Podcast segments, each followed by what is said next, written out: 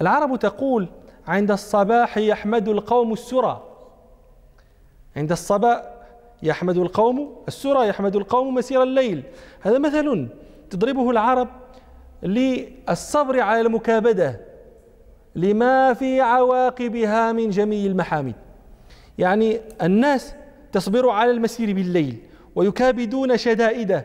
فإذا طلع النهار ونظروا رأوا ما خلفوا من البعد حمدوا ممشاهم بالليل فيحمدون سراهم. عند الصباح يحمد القوم السرى. ومثل هذا المثل قول العرب غمرات ثم ينجلين. غمرات اصبر عليها. غمرات ثم ينجلين. وهذا قد وقعت آه، مسألة مثل هذه. أبو عمرو بن العلاء تعرفونه أحد أئمة البصرة في القراءات. وأحد أئمتهم في النحو وتنسب إليه القراءة المشهورة قراءة المغاربة يقولوا سيد البصري وأبو عمين البصري. آه، جاءه اليزيدي. اليزيدي هذا هو الذي يروي عنه القراءة ومن طريقه أخذ الدوري والسوسي. جاءه مرة وكان آه، اليزيدي مؤدب أولاد أمير المؤمنين. ف يعني من اعتاد هذا يعني في الغالب ينصرف عن الاشتغال بالعلم إلى الاشتغال بالتدريس والتأديب.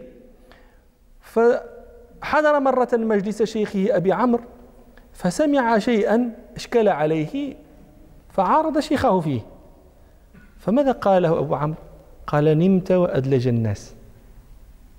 يعني أنت باقي هنا تنعستي. نمت وأدلج الناس أي ساروا في الدلجة فقطعوا وبلغوا ما زلت يعني بلغوا إلى مواضع لا يستشكلون ما ما زلت تستشكله أنت. ومثل هذا أيضا يقول الزمخشري تلك الأبيات المشهورة. يقول آه، سهري لتنقيح العلوم ألذ لي من لثم غانية وطول عناقي وتمايلي طربا لحل عويصة أشهى من الدوكاء والعشاق. إلى أن يقول أأبيت سهران الدجى؟ وتبيته نوما وتبغي بعد ذاك لحاقي هذا لا يكون. نعم.